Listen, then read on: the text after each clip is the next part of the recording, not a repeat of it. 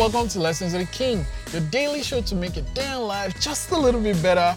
Today's lesson, lesson 1014, use my paid time off. Oh man, I'm so guilty of this.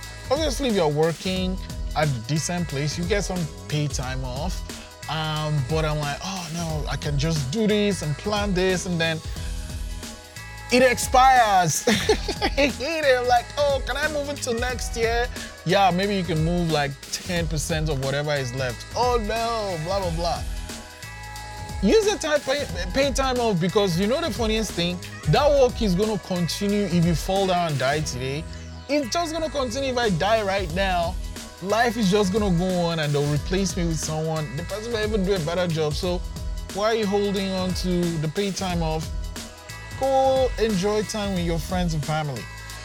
Prompts 10, 14.